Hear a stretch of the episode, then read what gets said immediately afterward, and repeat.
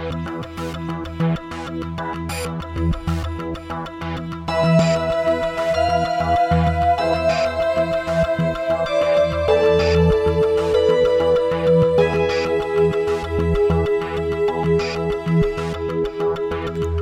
gang, welcome to episode 162 of the No Proscenium podcast, the voice of everything immersive.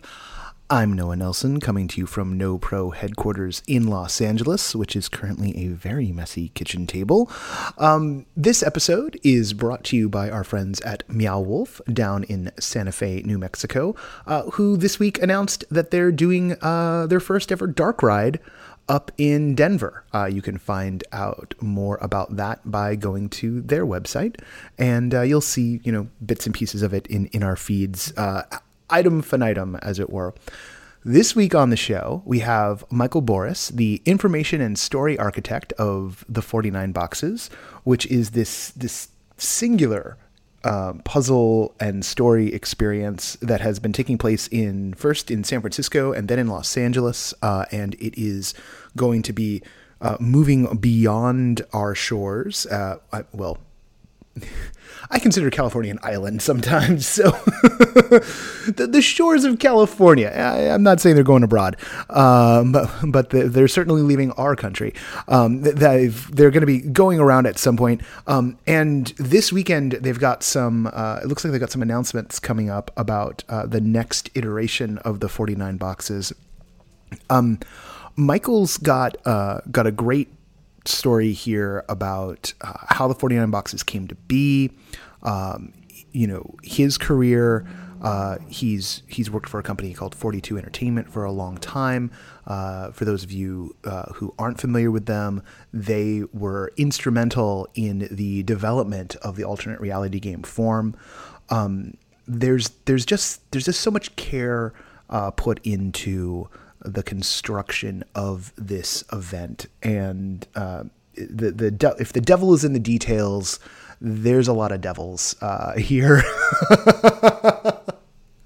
that was not scripted. I don't know where this stuff comes from. This is always extemporaneized. Um, I'm an improviser uh, at heart, as I think I think those of you listening to the show know by now.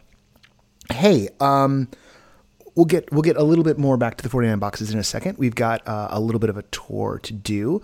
Uh, this week on the site, we've got uh, a number of reviews that have come out from uh, the LA area.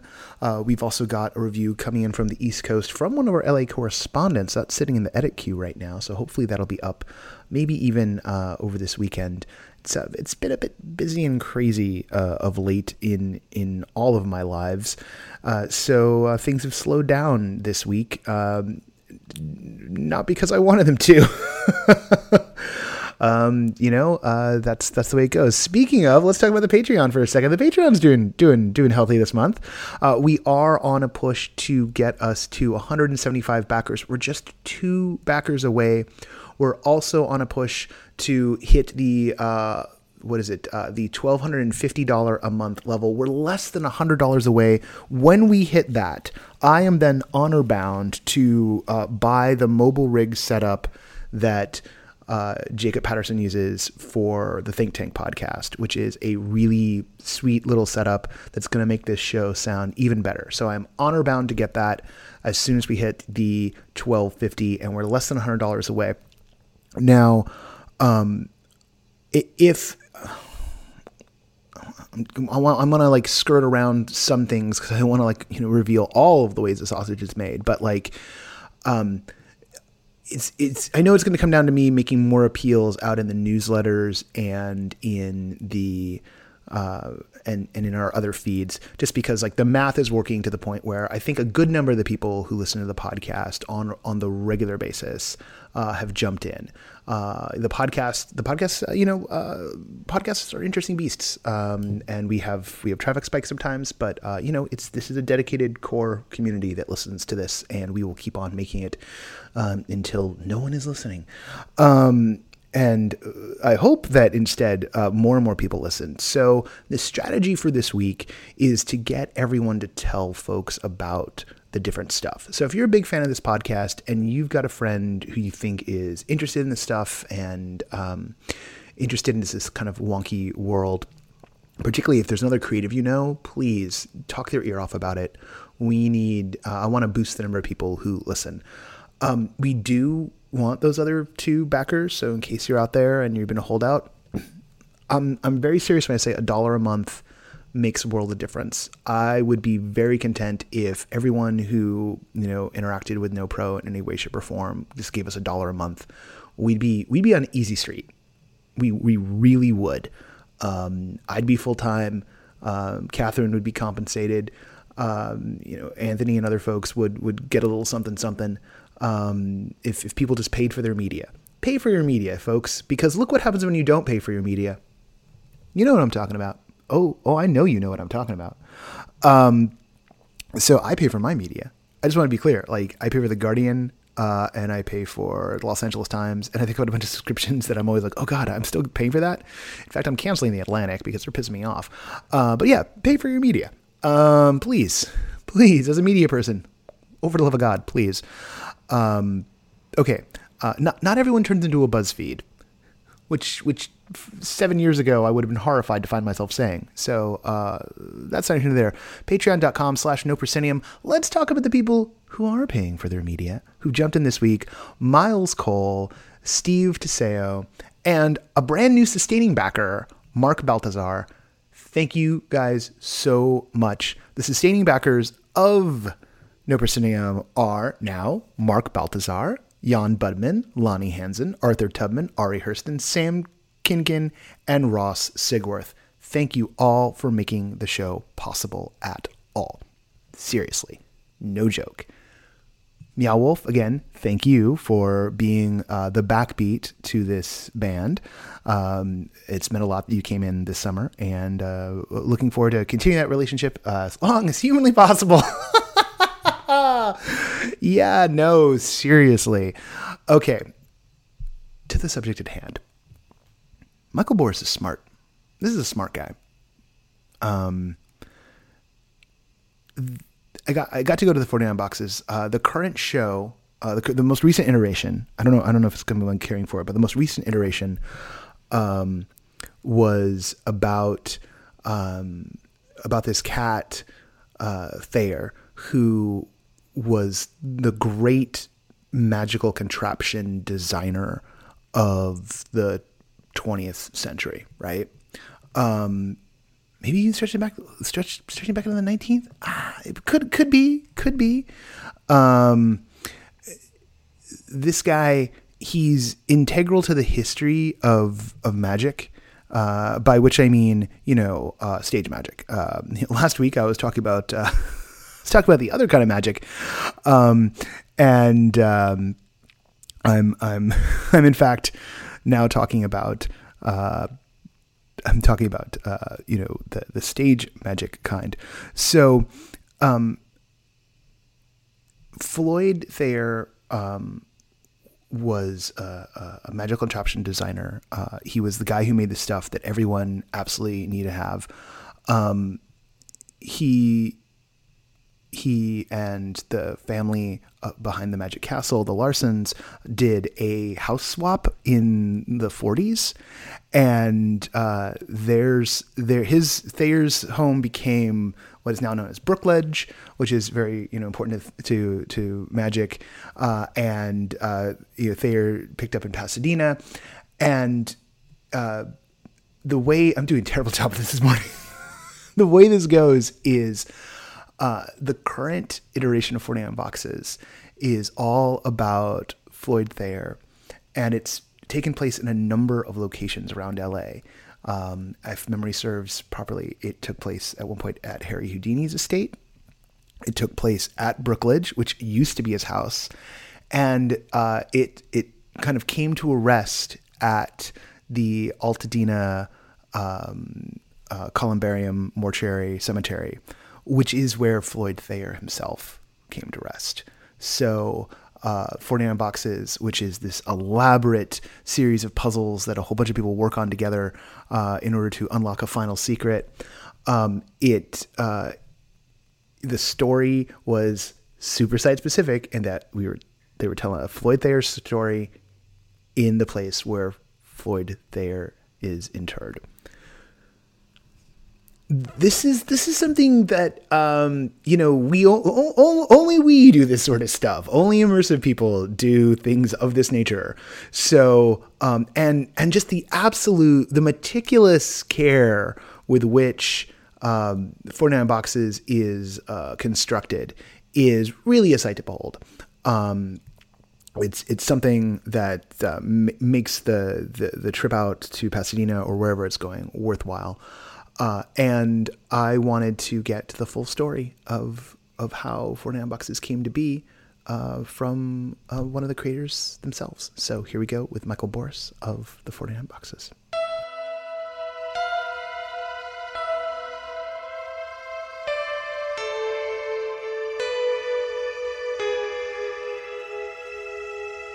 For those who aren't necessarily in Southern California or California in general, because like you've done 49 boxes in San Francisco and in LA at this point, could you describe what 49 boxes is for the listening audience? Sure. It's a, uh, a, story driven social experience where between 13 and 120 people get together to solve a mystery that's been hidden for over 50 years by interacting with artifacts, uh, magic tricks, and, uh, and story uh, to unlock uh, a, a, box that's been uh, locked for 50 years by 19 locks from around the world. And in the end, uh, a, a, giant magic trick is revealed, as well as the reason that everyone's together, which is really proving once and for all that magic is real. And it couldn't have happened without the people involved. So, you've been doing this for like a couple of years now, right? Yeah, it's been it's been four years that we've been doing the 49 boxes, and the experience that you did uh, was the Golden Age of Magic, which was the third episode that we actually did because the first one was a love story that had a unique story, had different boxes, different locks, different puzzles. The second one was a murder mystery, and so the hope is that this can go into infinity, and the 49 boxes just acts as a as an umbrella over the whole thing, the way that Cirque du Soleil works in different parts of the world with different stories being told everywhere so for those who haven't done it, it's it's there's elements of I'm almost getting away from calling them escape games because like the the whole idea that you have to escape from a room is is such a l- limiting concept. Uh, there, but there are those kind of puzzling elements that you'd find in, in that kind of experience. Uh, but it is tried to more of a of a, of a social interaction uh, game. It's it's it's also really different from say the scrap games, which I've gone to, which have a lot of like paper puzzles. Like this is the the rhythm here is puzzles and magic. And so I wonder if you could kind of talk to how you wound up and, and this probably speaks to everything. So here we go. Here's the next 20 minutes of the show. How how did you come to the this intersection of puzzling and magic uh, to sort of drive the 49 boxes? That's a great question, and I and I will, as you can imagine, start at the beginning. Uh, because of my job, uh, which is uh, at 42 Entertainment as uh, a game designer, as a marketing designer, I was invited by Erica Larsen and a guy named Bob Self to a elite party. And Erica Larsen, if you don't know who she is, her parents actually started the Magic Castle. They lived in a home called Brookledge, which was the mecca for magic creation throughout the world. Magicians would go to this guy's house and they would this guy would perform his newest magical illusions for Houdini and and uh, Carter and all these other guys that you see posters in my house of these guys from the 20s and the teens. Uh, at any rate, these folks knew what I did for a living and invited me to a, uh, a three day vaudevillian show at a place called the Mission Inn in Riverside, California, mm. Where it is 24 7, you know, sword swallowing and, and singing and dancing and fire eating and magic and just the most amazing artwork that you could imagine.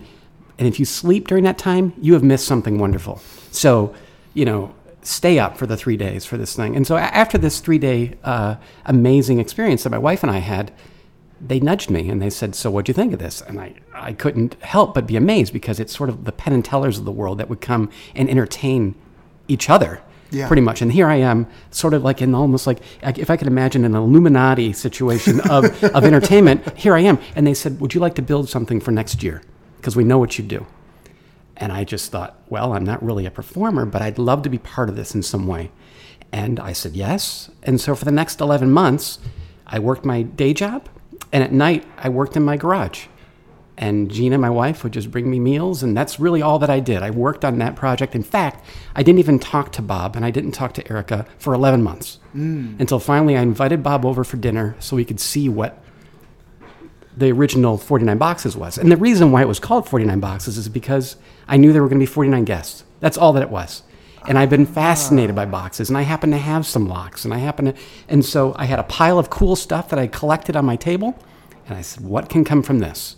And so that's where the original love story came from.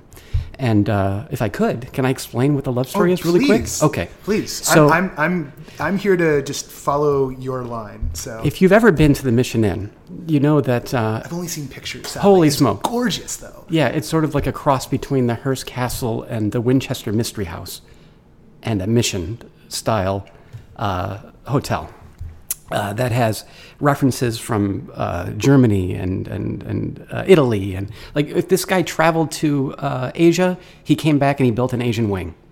It's, he's, he's just an incredible dude. He's a great art collector and whatever.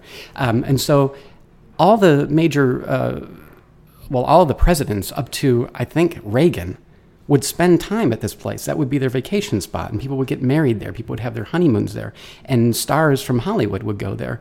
And so I thought, why not build a story around the mission in itself so that it really ties into this place so that when I talk about this alternate reality, they don't know what's real and what's not. And that's the beauty of alternate reality, isn't it? Because you don't know where that line is blurred. Yeah. And so the whole story revolves around uh, a maid that worked there for 50 years. And her favorite thing was working there at the Mission Inn. She only loved one thing more, and it was a, a gentleman named Hector who was a bellboy there, who she appreciated from afar because relationships were not allowed by Frank Miller, the guy that ran the show there. And so every day she would write a love note that she would tuck into a box, and she would leave it for him on his doorstep. And then every day he would he would come out his door and he would look at it. He would look for whoever left it, and she was in the wings somewhere hiding. He would read the poem or whatever the drawing or whatever it was, and she would feel good about herself. And then she couldn't take it anymore after months of this.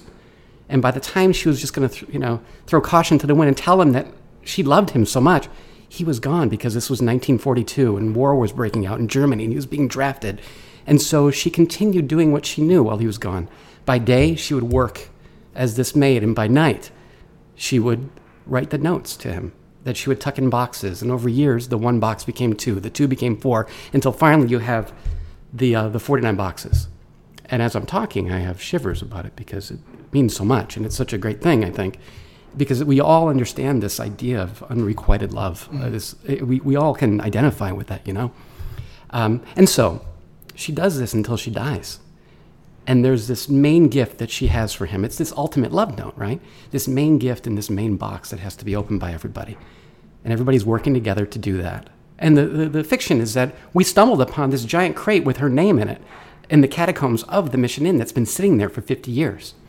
We unlocked it and we thought, we can't figure this out ourselves. She had made this tapestry, this collage of coolness with all these people that she had met in her lives, all these famous people, all the presidents that came there who left her artifacts and, and lessons that all tied into her love for Hector. So, anyway, people finally solve all the mysteries.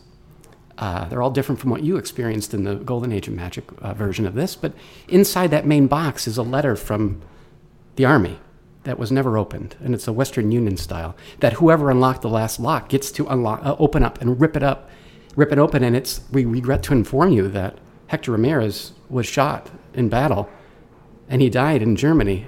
But his last words were to give Maria Amato this note, Mm. and it's a handwritten note. It's scratchy. It has some blood on it, and the note says, "I always knew that it was you." Who was sending me, who was giving me those letters. And I loved you just as much, but I knew that I had to go off to war. I knew it was going to happen, but I couldn't put you through that just in case I couldn't come back. But it was your letters that kept me alive as long as it did, and I'll love you forever. Hector. And there's a note from Maria to the players that she knew that he was dead even without reading that note, even without reading the, the letter from the army. And it was the fact that the letter was kept closed, the fact that she was able to write these letters for 50 years after he was gone that kept him alive and her love alive. And the fact that these people would do this keeps their love alive forever. And then there was a, a, a song that she had written for him that the person unveils in the last bit. And right before she starts reading what the song is, my wife Gina, who had, read, uh, who had written the song, plays in the wings with a violinist the song. And it's this beautiful song about a secret love that can never be uh, satisfied.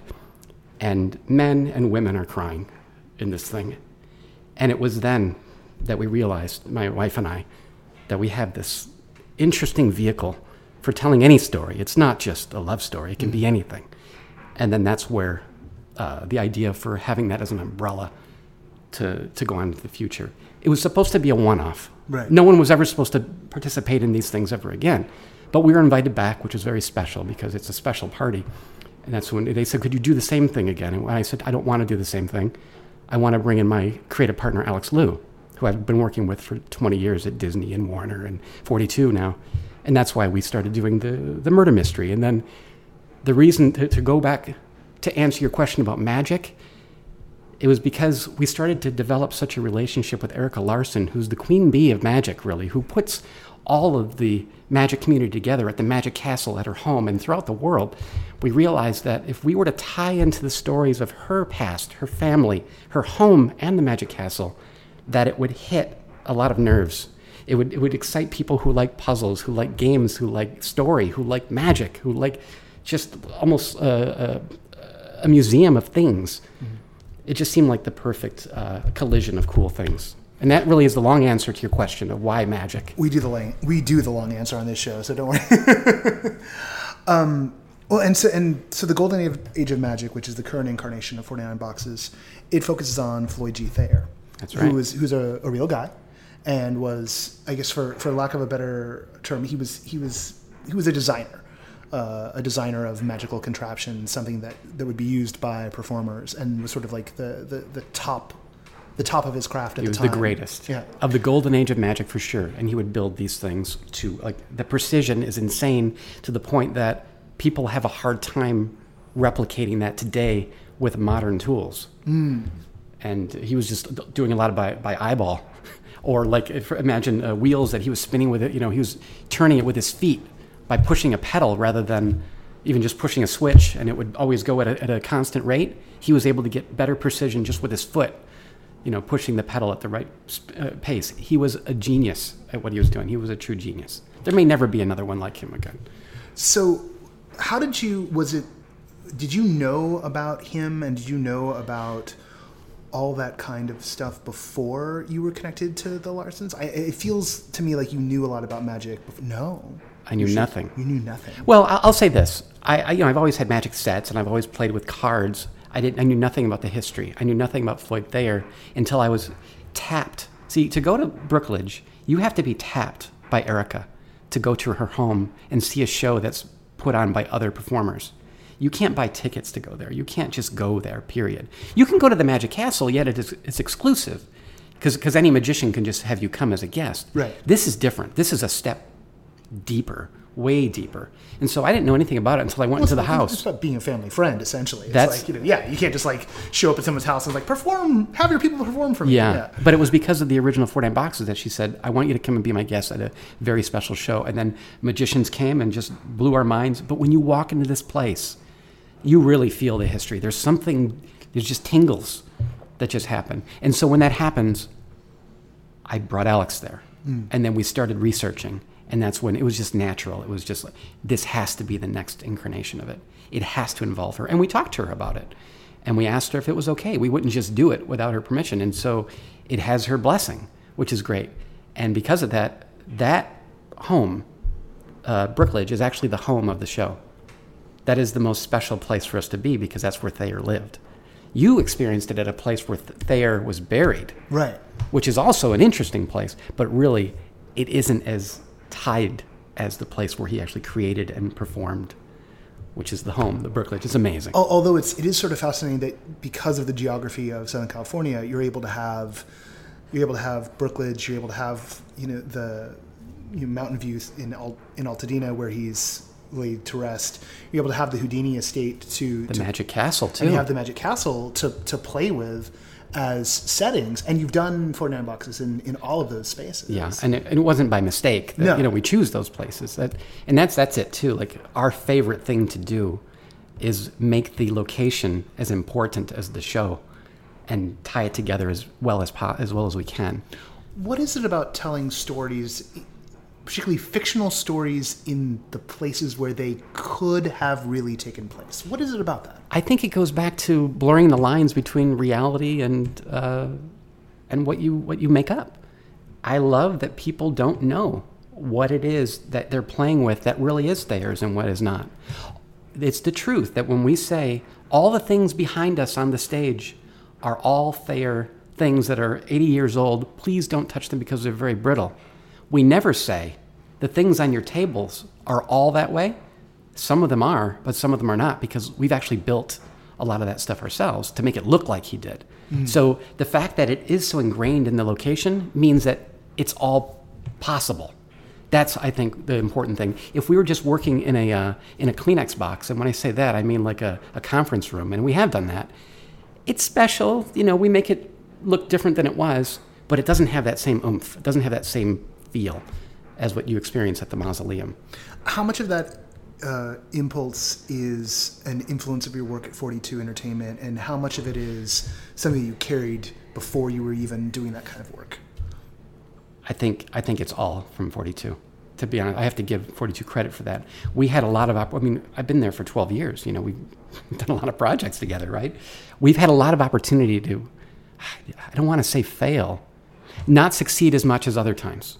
And what we've learned from the big successes was that when it feels more real in the way that we're talking, there's something emotional that people take with them that they'll never forget. Hmm. And that's and I, I don't know whether you can tell, but while we're doing it, it truly is as much for us as it is for the other people doing you know doing our, our games. It's it's so rewarding to see that. I, I I'm not bored of it. I'll tell you that. I love it. It's my favorite thing that we've ever designed. I'll say that. How much? Oh, another kitty's coming. Uh, how much? We are blessed by cats on this episode. So if I get suddenly distracted, it is all because of cats, and they are fluffy and they are stripy, and those are my favorites. Hello, who is that? That is Malinka. Malinka. Hello, Malinka. Um, half the audience just went, "Oh God, no!" And cats. And the other half half went, "Kitty." Um, how much about performing magic did you and Alex have to learn for this iteration of 49 boxes? Because there's points where you guys are performing tricks, doing gags. That's a good question. So, um, a dream of mine when I uh, moved out here after seeing the Magic Castle was simply to have parts of my home that looked like it could have been in a Magic Castle or have the, the magic posters. You haven't been downstairs yet to see that there's an awful lot of things that are in there that are definitely influenced by them. At the Mission Inn, uh, we were going to be at Magic Live 10 times. Imagine doing the sh- that show 10 times in two days with a reset. Oof. It's, it's outrageous. But when we had the opportunity, we wanted to do it. My thing was, I want to be a magician member of the Magic Castle to make it more real. And so I started to train sort of heavily. And so I did as much research as I could, and I wound up having a, uh, I wound up having my uh, audition, and I, I'm, I'm a magician member of the Magic Castle as a result of it. If it wasn't for this project, that wouldn't have happened. But it's a dream of mine that I never knew I had or that I could actually attain. Right? That, I think that answers your question. A lot of work went into learning an awful lot of stuff, and then that's why I think a lot of the pieces that we have uh, even fool magicians because we don't come from this as being magicians to begin with. So we're sort of inventing and using a lot of the tricks that we would use in past uh, campaigns that we've done. And we're doing things differently because we don't know the rules. We can make something that looks slightly different than what another magician uh, or how another magician handles it. I hope that answers your question. It does. Part of the storytelling here, part of the performing of the magic, um, it's it's more than about sleight of hand. I mean, sleight of hand comes into it. The the mechanical effects come into it, but there's there's an approach to bringing people into an alternate story world that that is critical for this kind of work. What's your approach to sort of setting the table and inviting people into uh, an alternate universe? You don't you don't mean for uh, how we market our own our own project. You mean as soon as someone comes into the door and they're seated into that chapel. Yeah. Uh, what is Or, it that or, we do want they, them or, to do? or do they play together? I mean, does it start at the beginning? Does it start with the marketing? Well, I don't think that we've done like we're we're sort of known for doing hyper marketing Right. for product and movies. We haven't done any marketing for this. This has been completely word of mouth, and that's been on purpose for a couple different reasons. We like keeping it very underground for now, anyway, um, because every time that we do the show, we learn. If we're not learning and making it better, then we're doing something wrong. You know, after a few times of doing it, right? I don't know that it's ready yet for a four-walled experience that is having a whole season in a place yet. Because what you saw is different from what it was even two months ago. For example, the finale that Yeah. we do with the the hanger, Yeah. that wasn't that wasn't there before. So there are things that we're doing and that we still want to do to make it better. To answer the question about when people come in, we purposely do a bait and switch. You sort of read a little bit about, oh my gosh, this thing is so complex, it's so big, it's so whatever. We purposely put you all in that little room to make you think, this is nothing. I feel like I'm in church and I'm just watching one gentleman at the front do a couple magic tricks. Then we discombobulate you by walking you through the mausoleum until finally it's that the curtain is revealed and it's like the hope is that, oh my gosh, this really is as big as I thought it was going to be. Yeah. Yeah, that I think I hope that I think that answers your question. That we want that we don't want to disappoint you at first, but we want there to be that curtain opening Yeah. of holy crap, this is this is amazing. misdirection at the level of story and the level Yes. of traversal, right? Yes, and, and- exactly. And, the mausoleum gives you that option in, in a way that a lot of other spaces might not necessarily, because I mean it's huge. Like anyone who's any, anyone who's been there, and there's a fair number of shows that like use it, like know exactly how windy it is. Yes. and and it. I think I've gone there enough times now that I have a fairly good layout of the place, but I'm pretty sure that uh, it's still possible to get lost there, even if you've been there a dozen times, because there's just unexpected nooks and crannies. Um, which is one of the fun things about like older mausoleums is they they have that effect, particularly when people decide to throw in a couple of different styles of architecture. For sure. Um, yeah, got it. I got I got to love a good columbarium. When you've you've done this both in the Bay Area and down here, so um, um, what's the Bay Area connection? Out of curiosity, since I, I'm from the Bay, so I'm always Well, I'll tell you, we, we've actually done it in New York. We've done it uh, in Texas. We've done it uh, uh, in Vegas, like I mentioned. But the, the, the Bay Area connection is this. Uh, after the first time we did the show, my wife, did and I, my wife and I did the show, Mark Frauenfelder and Jason Weisberger of Boing Boing happened to be there. I didn't know those guys then, but they approached me afterwards and they said, well, number one, this was interesting. We've never seen anything like this. And they said, we kind of like your curation abilities of weird stuff. Would you mind they're all about that. Yeah, being a, a guest writer for a couple weeks and just write about whatever you want? You know, set people hip to neat things that you like. We don't care what it is. Just a paragraph if, if you want, just five or six uh, articles. And I said that I would love to do that because I love them. I would read them every day. Um, and then as soon as they turned around, I looked at my wife. I said, "They're not going to be paragraphs. I'm going to go crazy."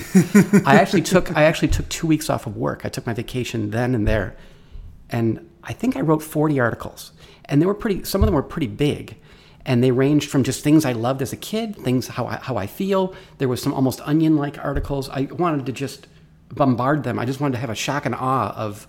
Here's a whole mess of stuff because you're not going to allow me to do this ever again. It was my same thing with the 49 boxes, right? Yeah. So I took those two weeks. That's all I did, and it wasn't even really for pay. It was just that it was just you were writing for Boing Boing, And if you've been reading for Boing Boing for as long as Boing Boing's you been understand completely. Oh, no, absolutely. completely. oh, and, and no, so viscerally, I understand. yeah. Yeah, it was dream satisfaction at that at that point. And then so because of that, we became very good friends. Like Mark Frauenfelder's now in my magic group, you know, that we hang out with, and and Jason's been a, a friend who was a member of a place called the Battery in San Francisco. It's hmm. really cool. I'll call it a bar, but it's a, almost like a museum. It's like it's almost like a, a rich kid's hangout, Right. You know, where you have to pay dues just to eat there. And they have shows there, and they have secret rooms behind bookcases that have, you know, a book that you, if you know the secret thing, you can go in there and play some poker, you know. And so we went there to meet, and Jason said this would be a great place to have your show. Do the Maria love story. And we said, we want to make one completely new for this place. That's why there was the murder mystery. And it's actually about the place itself because the battery is actually built off of an old candy shop that was there that was built soon after like the gold rush. And it was like one of the first candy shops there, the Musto uh, Euclid Candy Company. And uh, that's what the whole show is about. The whole show is about these two brothers. One's a black sheep, one is a good guy, and you know there's a murder, and uh, it was just this exciting thing. And so that's where we uh, first had our, our showing there. And we did ticketed showings there. We came here to LA. We did it several times, and that's when we realized that we can now build something that can be a ticketed show and it can actually be a business. Yeah. Because before that, it was just something that we were just doing because it was just passion, and I had some stuff. But I'll tell you, Noah, that by that time, I run out. I ran out of stuff. I no longer had boxes. I didn't have any locks. I didn't have whatever. But the cool thing that was happening is that guests who would come to the show would approach me afterwards and they would say, you know, I, I've been collecting locks with my wife for 40 years. We never knew why. Give me your address. And so people started sending me boxes of locks, boxes of boxes. And you do have some weird locks. And are these these are sourced from from the community? Well, a lot. I'll say a lot of them are now. Yeah. Now, now I have become a collector. The way that I became a magician, Right. Now I've become obsessive about. I'm always on the boards. I'm always at auctions now. I'm always. I always have my eye out, and people now will email me from all over the world and say, "I saw this thing. You must bid on." And so that's how I'm getting a lot of that stuff. And believe it or not, some of those locks are now homemade, because somebody actually gave me a book, a special book, a magician's book on how to make cool locks that are special, like really. And there are, it's a very short run of this. Have you always been the kind of person who who like found a new craft hobby and this dove Oh, straight forget into it. it? Yes. Yeah. When did that start? Where, where I was a child. I was a small child. What was the first thing? Do you remember what the first the yeah, first it was. obsessional- It was pool. It was playing pool. That was my thing. Yeah, Oh and I, and, and I I'm a I'm a 49 year old dude. You're we're about you're you're old, younger than me, right? a little bit, a little bit. When I was young, I really looked young, and I didn't have to shave until just recently. Yeah. like honestly. Yeah. And so, if I went into a pool hall with my T-shirt and my jeans and my sneakers, people thought I was very young, and I was like I would just pretend like I didn't know what was going on. But I was actually trained by a couple of world champions in Detroit. I'm pretty darn good. And so that was my first super obsession was being in seedy pool halls and learning from really good people. And then that's how I put myself through school. It was waiting tables and playing pool. so that's a, that's a good question. Was it, what was the first thing? It was that, and I, I love juggling. And but I, I go I get to the point where I just get excited about the next glistening thing. And it was only until uh, 42 Entertainment that I started doing the puzzle stuff because I really wasn't doing that until I met Alan Lee. When Alan Lee and Jordan Weisman, who you know, Yeah. when they opened the playbook to me of how they think about things, that it changed my life. It absolutely changed my life because before I was making games for Disney and Warner, but they were different. It was complete, as you know Yeah. when you're when you're doing games on a on a phone, you know it's a different puzzle mechanic than if you're doing an MIT Puzzle Hunt style. Right. But my problem with MIT Puzzle Hunts is that it's not accessible to everybody because even if they can get it, it's very frustrating. I think, and so I try to dial it back and and make it almost. It's almost a tutorial while you're doing it, and it's a magical experience as you're doing it. Whether you really solved it or not, you're solving it. Right. And I feel like it makes everybody feel smart. And you need that if you've got a show that lasts an hour and a half and it must be completed every time. Unlike a room escape where there's failure possible. Yeah. You know? This I never want failure.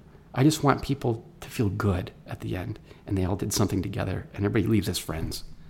Yeah.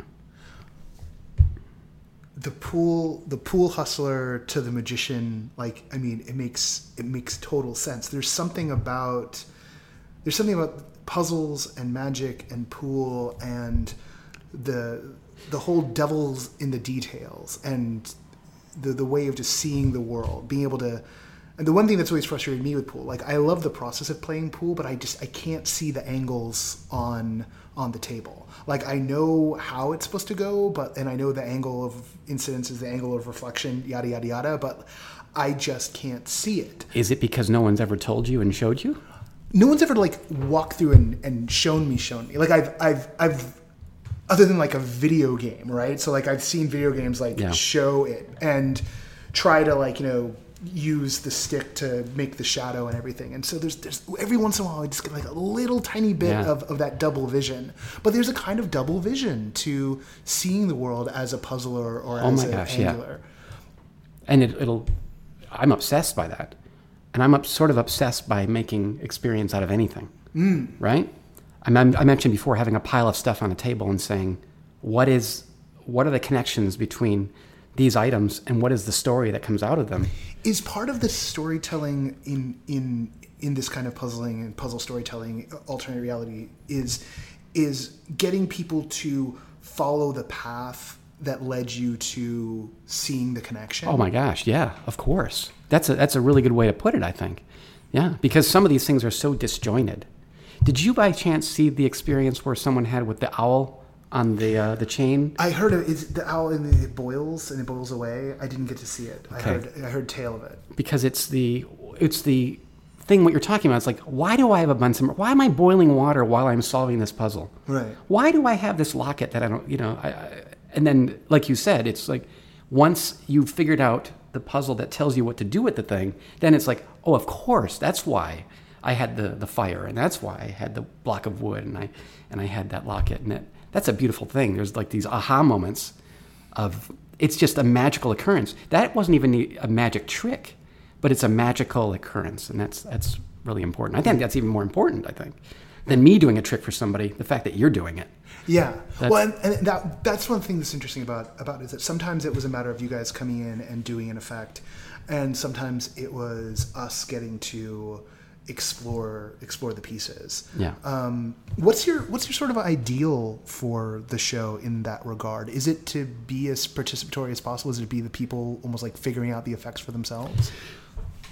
Have you done Sleep No More? Of course you have. Yeah, a couple right? times, yeah. Okay. Yeah. Were you ever pulled aside as one of the lucky people into a room and had a bespoke experience, or seen someone pulled aside?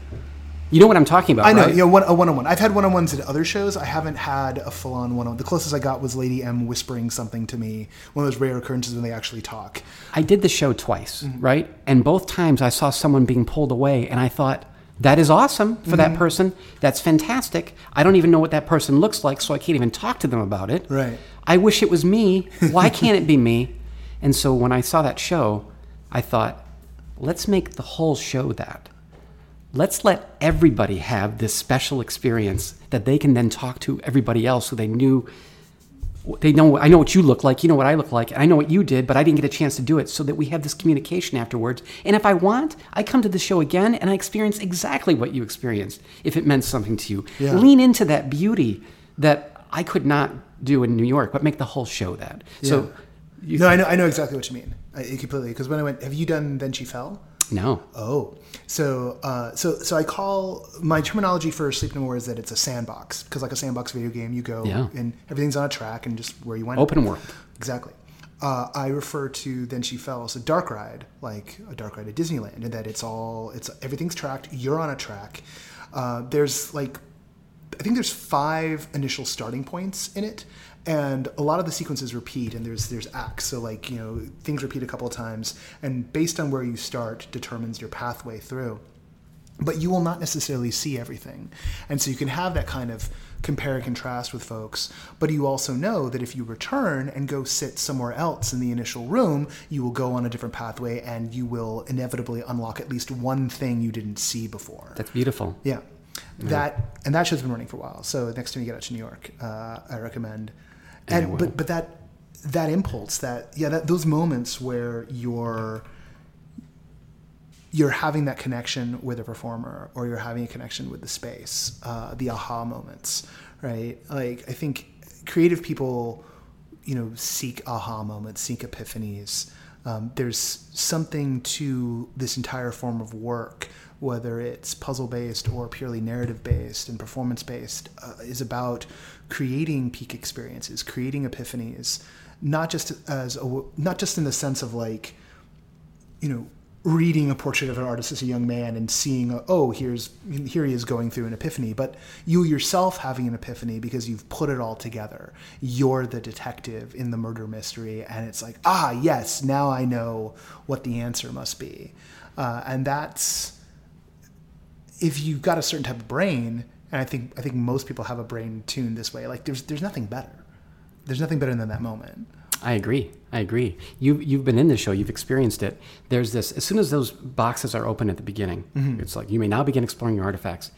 There is silence for five minutes because people are just confused. They don't know what it is that they have, and then I feel like it's chaos, right? Oh, yeah. Because they're just sort of starting to understand that I need you and you need me and we need them and we've got to get together and I'm not even sure whether I need those people over there and I might fail in that moment. But then things start clicking, like you're saying. Things start clicking, and that's a beautiful, beautiful thing. People want to make order of the disorder naturally. You know what's interesting? When we were trying to take pictures of people and find like the joy moments, because the joy moments come as the ha ha moments that you mentioned, it was very difficult for us to take a picture of anybody who wasn't scowling, whether they were having a good time or not, because they were focused. They're hyper focused. And so the first runs that we did, the first few shows were like, no one's having fun doing this. But it's because you need to wait until the aha moments Right. come. You know, and yeah, it's a, it's an interesting it's an interesting thing. But they want to make that happen naturally. They want to succeed. They want to be smart. And uh, I think at first people are afraid to make ch- take chances, but by the end, they're all all bets are off. Well, there's the the design of the stuff is such that it feels like you're. It, it's wrong to say it feels like everything's going to fall apart if you handle it too roughly, but it does. Like like you've got these beautiful leather boxes. You've got there's these little velvet pillows where things are on. You pull them out, and you're like, should I even be holding this right now? And then there is everything that's in the the archive where it's like we're the only ones who can handle it. So there's this sense of fragility um, which I definitely think like kind of keeps you on a little bit of, of, of toes. And there's you know there's things that are wood and glass and, and Yeah. metal. You know the metal stuff at least is, is sturdy, but we're also in a mausoleum and you know we're surrounded by the dead and we want to be respectful. And so there's there's this heightened this heightened sense of reality right from the jump. There's an interesting thing about what you just said because when we were doing this show at 1st for magicians, the concern that everybody had was people are going to steal this stuff because it's rare. They're one offs. Right. But the fact that we start off with these things mean so much to us. We have curated this, it is a lifetime of collecting. No one has stolen anything. Hardly anything gets broke things get written on, you know, pieces of paper, but that's it. We are really surprised at the fact that nothing has been walked off with. Yeah. And we, we can't believe it. We have, like, I'll take you into my uh, my dungeon a little, in a little bit. It doesn't Not sound that great. kinda dungeon. Yeah. But um, you'll see that, Basement, that we, basement. we have replacements for certain things that we've never had to use in 49 shows. We've done it the 49th time uh, this last weekend, which is kind of neat. Oh, nifty. Never has anybody stolen anything, which is great. Well, I mean, that's I think some of that's the the keep you underground. I do know that there are people who collect things from immersive experiences that they're not supposed to, but like, I think there's something to. I think that people know that these things are are tuned in a way that if you remove a piece, that the whole thing is going to break down. Yeah. So, well, and and I mean, maybe this is something you don't want to spill, but like, it seems to me like there might be some alternate paths through. Oh, uh, yes. through forty nine For sure. As a matter of fact, this show can grow and shrink depending on how many people show up. If, you know, we've done it for an, an elite group of 13 for a dinner party at a mansion where we only bring, you know, seven or eight threads. The experience that you saw had 17 of our 21 threads. So the, the show, you know, bloats and, and shrinks depending on how many people are going to be there. How how does it affect uh, affect the design of? I imagine almost because you've got things where the tables interact with each other, uh, and you've got some layering of puzzles. How does that how does that reflect sort of the relationship design to, to have these different threads? It doesn't at all because because there's a there's a main Uber story that you know. It's the guy. It's okay that I give away the fact that this is a recreation of his own memorial service. Right. These boxes were meant for all the people that he loved most, who he knew would be at his own funeral. We are recreating that. At the end, there is the payoff for the whole thing. It almost doesn't matter what happens in between, but there are little mini stories that happen in threads that you experience that everybody else didn't experience. Mm-hmm. But your experience didn't suffer because you didn't know theirs. Right. So if two or three of those were removed, it wouldn't matter. And that's why we believe that this can contract and expand as needed. No matter what, it's 19 locks that get removed from the box in the end. Can I give you an Easter egg as to why it's 19? Yeah. So, you know, in storytelling, there are, there are a few different stories that you can tell, right? There's murders and uh, love stories, and there are only a few. In magic, supposedly, this guy uh, Fitzkee said that there are 19 different magical effects. You know, you got your mentalism, your appearances, your disappearances, and 19 of them. Well, in this show, this is the first time that all 19 are happening at the same time hmm. because of the audience. If it wasn't for the audience, they could not have been ha- happening simultaneously the way that they do. Magicians can't do that by themselves on stage. Right. Which is another reason why this cannot happen without the audience.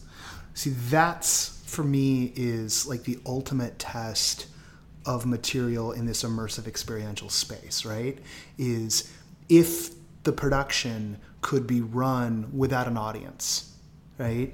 If you could just wind it up and set it off and it's just just the design team watching and if nothing changes because of it uh, something like sleep no more like just at the outer edges like hits that check mark because of the the one-on-ones right you could you you wouldn't really have like the, the actor would just be like miming they might just be in the Yes. room which is what of course everyone does when they're rehearsing Yeah. but to really get the show you must have the people there because it's about the traversal through That or is right. the inter- interaction and and and that's that for me is the ultimate litmus test for whether or not something is quote unquote immersive when we talk in the in the big sense it's got to have the audience and the audience not just in the sense of the way that an audience changes the energy for performers on stage but but actually changes the contents of the production by whether they're there or not I agree with you completely. That's really well put.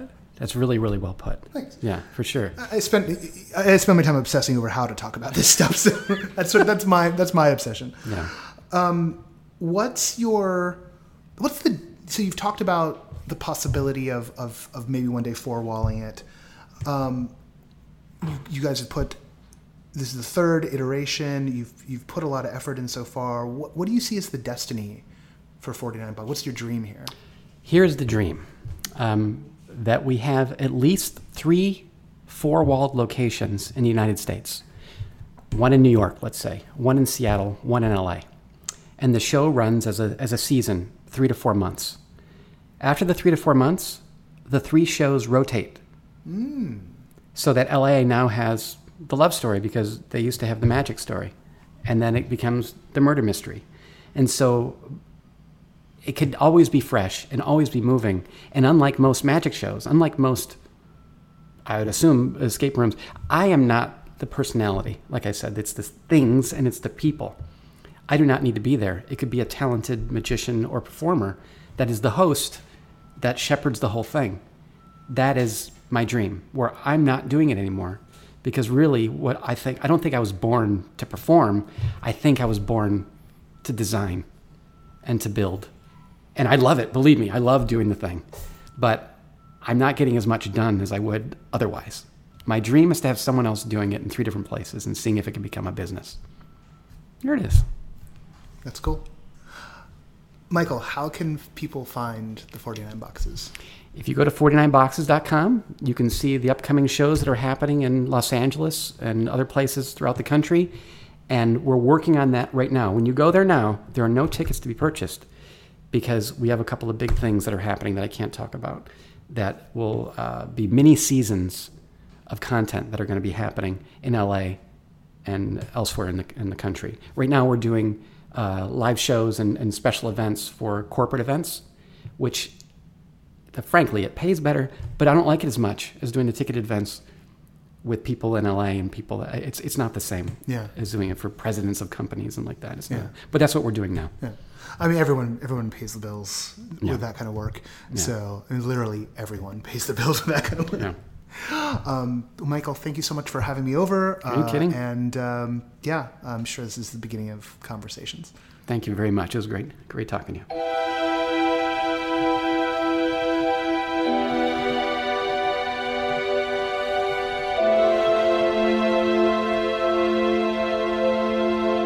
Once again want to thank our guest Michael Borys of 49 Boxes for letting us into his home. Uh, you could hear the, the dryer was going the entire time. I only realized that now.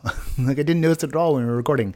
Um, hey, look, we, we bring you realistic uh, recording experiences here at No Proscenium, uh, fully immersive. Uh, next time we'll do one in a dryer. Actually, when we go to Meow Wolf, yeah, when we go to Meow Wolf, I'll I'll interview Vince in the dryer.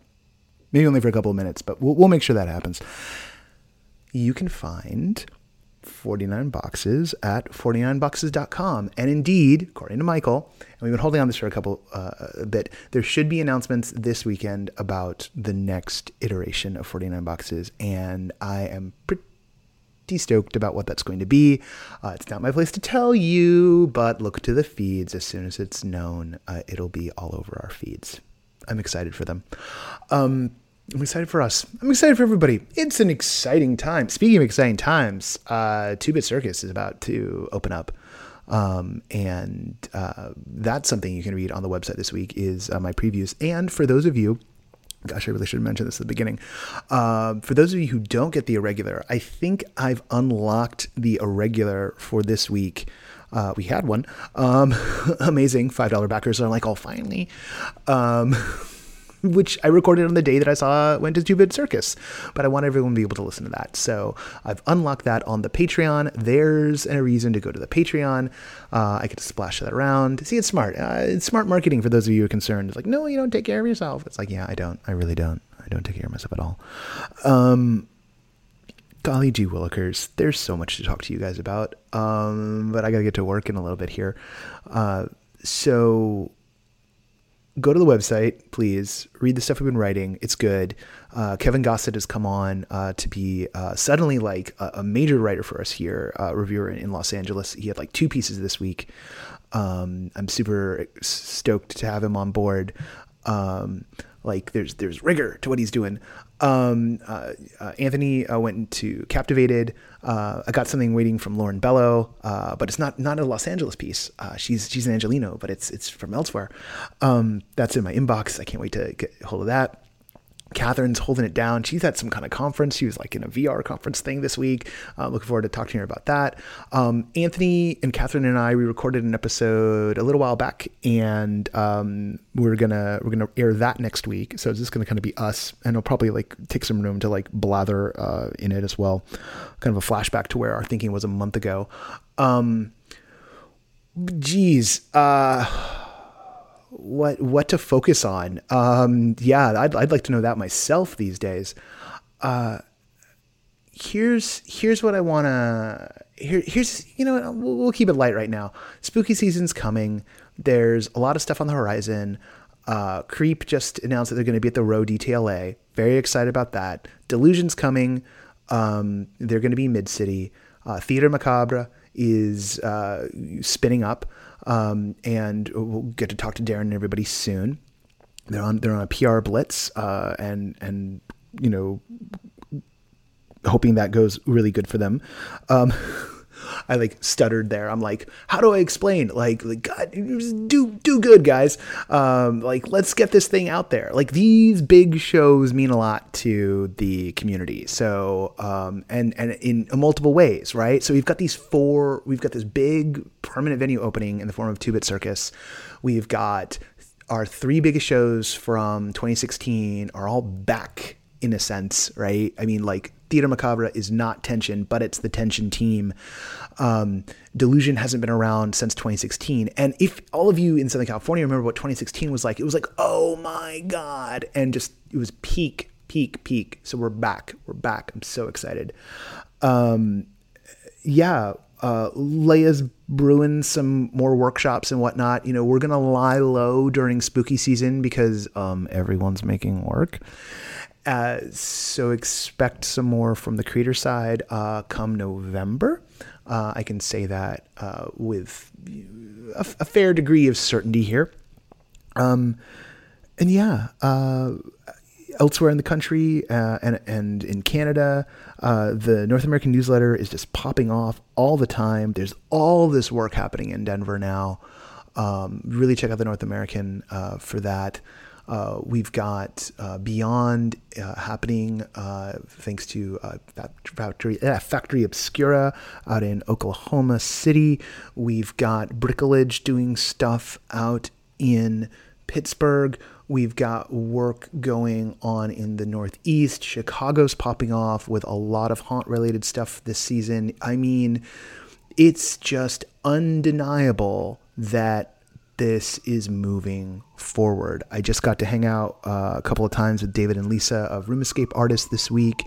They gave a talk here in LA yesterday. Uh, just the sheer breadth of work happening in that world, in the escape room world, just major, major, major. So, um, you know, I should get them on. The, get, they're here in town. I should probably steal an hour of time with them to to podcasterate. Um, what? What did I just say? I haven't had enough coffee. Look, um, yeah. Anyway, I'm no longer making sense to myself, so we're going to stop this part of the show. Let's do the credits, shall we? All right, let's do that. The oh, I just spilled coffee on myself. That's brilliant. Luckily, it was not very hot. I had to let it cool down. My dental work yesterday. Maybe you know what? Let's blame this one on the Novocaine. Um, okay. The music for No Proscenium is by Chris Porter of the Speakeasy Society. The sustaining backers of No Proscenium are Mark Baltazar, Jan Budman, Lonnie Hansen, Arthur Tubman, Ari Hurston, Sam Kinkin, and Ross Sigworth. We are also, of course, brought to you in part, in large part, by Meow Wolf in Santa Fe, New Mexico, and soon in other locations as well. You can contact us uh, if you have a show to pitch us about, pitches at noproscenium.com. Also, if you want to get involved, um, we are always on the lookout for people who would like to write for us. Uh, something we don't make a huge amount of noise about, but it is true. We're looking for folks in places that we don't normally cover. Uh, and we're also always looking for some backup folks in places where we do. Um, there are no perks. it's also why I don't go crazy recruiting all the time because it's like, um, I can publish you. Bitches at noproscenium.com. We are at noproscenium on Twitter, also the same on Facebook. We are at no underscore proscenium on Instagram. I'm at Noah J. Nelson on the Twitter. Um, Patreon.com slash no proscenium is where you help us out. And like I say, a dollar, a dollar a month means the world. Um, seriously, like, please, just that much. Okay, that's it. Until next time, I'll see you at the show.